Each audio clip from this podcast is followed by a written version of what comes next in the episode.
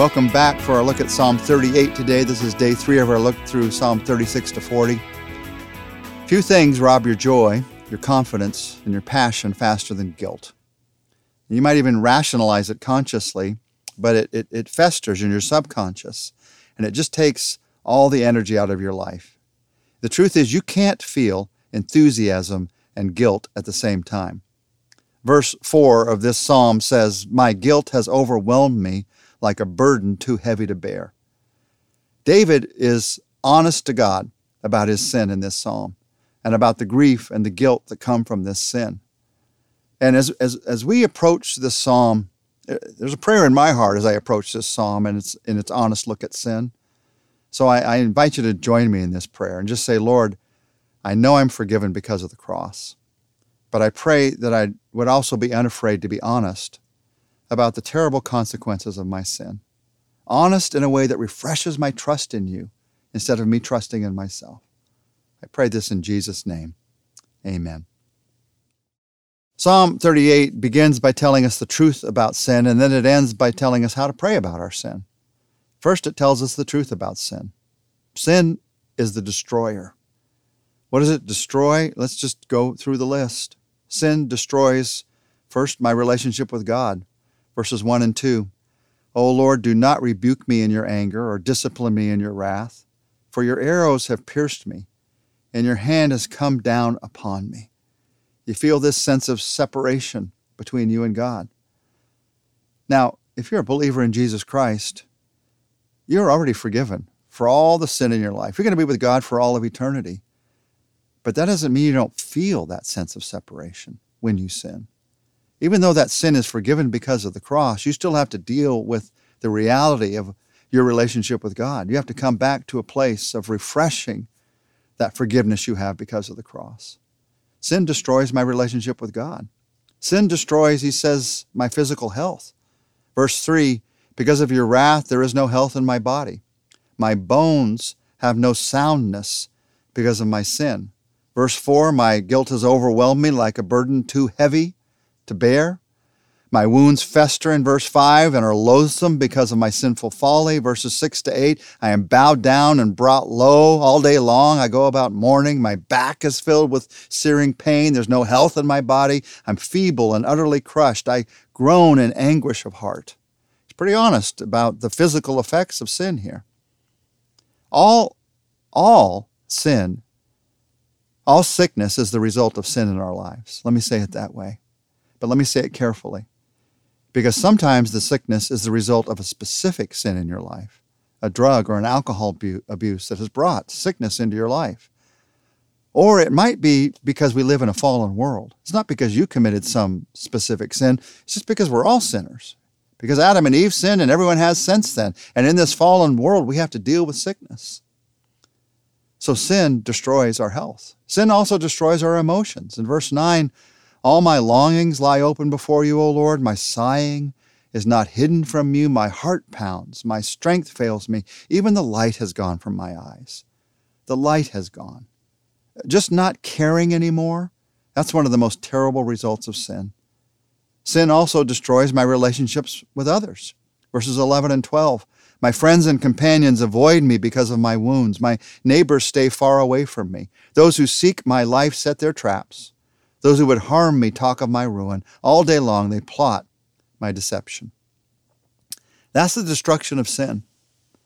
And I, I like what Warren Wiersbe sees in the outline of Psalm 38. He says in Psalm 38, we can do one of three things. One, we can focus on ourselves and experience sin's painfulness. That's verses 1 to 8. Or two, we can focus on others and experience sin's loneliness, verses 9 to 14. Or in verses 15 to 22, number three, we can focus on God and experience sin's forgiveness. And that's what I want to do the next few minutes. Being honest about the destruction of our sin, we look for God's solution, not our solution. We look for God's strength. We don't look to others for strength or answers. And you, find in verses 15, 18, 21, and 22 the five prayers that you and I need to pray when we're honest to God about our sin. Verse 15 I wait for you, O Lord. You will answer, O Lord my God. That's the prayer of reflection. of just sitting and waiting on God and saying, God, is there anything between me and you? If there is, I'm open. I'm willing to hear it. I, I want to sit here unafraid and I want to listen to you, God. And you might be praying this with me right now, even as I'm saying this. Open to hear what God has to say to you. Some sin that is in your life that you've just come to accept and you don't talk to Him about anymore, or some sin that maybe you're not even aware of. God, uh, this prayer of reflection, I'm open to hear. And then as you hear in verse 18, verse 18 says, I confess my iniquity. I am troubled by my sin. So in this one verse, you get the prayer of confession and the prayer of contrition. First, the prayer of confession. As you sit in reflection, as God reveals things to you, this prayer of confession God, I confess it to you. I'm not going to hide from it. it. It is my sin. I'm open with you about it. But also the prayer of contrition I am troubled by my sin. Of course, that sin is forgiven by the cross of Jesus Christ, but I'm troubled by that. I, I picture the cross of Christ and what he had to go through so that I could be forgiven. And that troubles my heart. And I'm troubled by the ways that my sin has hurt me and hurt others, the, the ways that my sin has grieved you, God. I confess my iniquity. I am troubled by my sin. The prayer of confession and contrition. Then in verse 21, there's a fourth prayer that we pray. O Lord, do not forsake me. Be not far from me, O my God. This is the prayer of invitation. This is the prayer of inviting God in. Now, as a follower of Jesus Christ, if you've committed your life to Christ, the Holy Spirit is in your life. You're, so you're inviting in what's already there. You're just recognizing the presence of the Holy Spirit in your life. But anytime we get caught up in sin and even recognize our sin, it can make us feel lonely in our relationship with God, separated from God. So, as part of this prayer of recognizing your sin, you not only need to confess your sin and recognize that God is forgiven, you need to invite this moment of fellowship with God. God, I recognize that I can still boldly come to your throne of grace, that you have not cut off access for me to be with you and for you to speak with me. And I recognize that because of what Jesus did on the cross, you and I, we are living in close relationship with each other. Part of you praying about your sin is recognizing through this prayer of invitation that God will not be far from you. God will not forsake you. And then the fifth prayer is in verse 22. And this is the prayer of salvation Come quickly to help me, O Lord, my Savior. God is your Savior. Jesus is your Savior. He saves us from our sin. So in the prayer of salvation, you recognize that in this world, although we might have to face some of the consequences for our sin, God still saves us from many of those consequences. Thank you, God. Thank you that that relationship continued even though I hurt that person. Thank you, God, that you allow me to continue to serve you even though I committed that sin.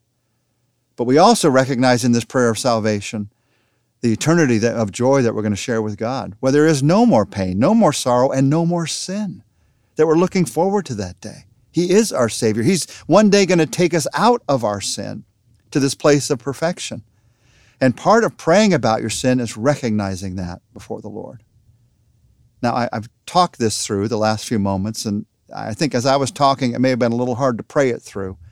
So I'd like to take some time, and as we close our look at this psalm, to just allow you the time to go briefly through those five prayers again in your heart and mind.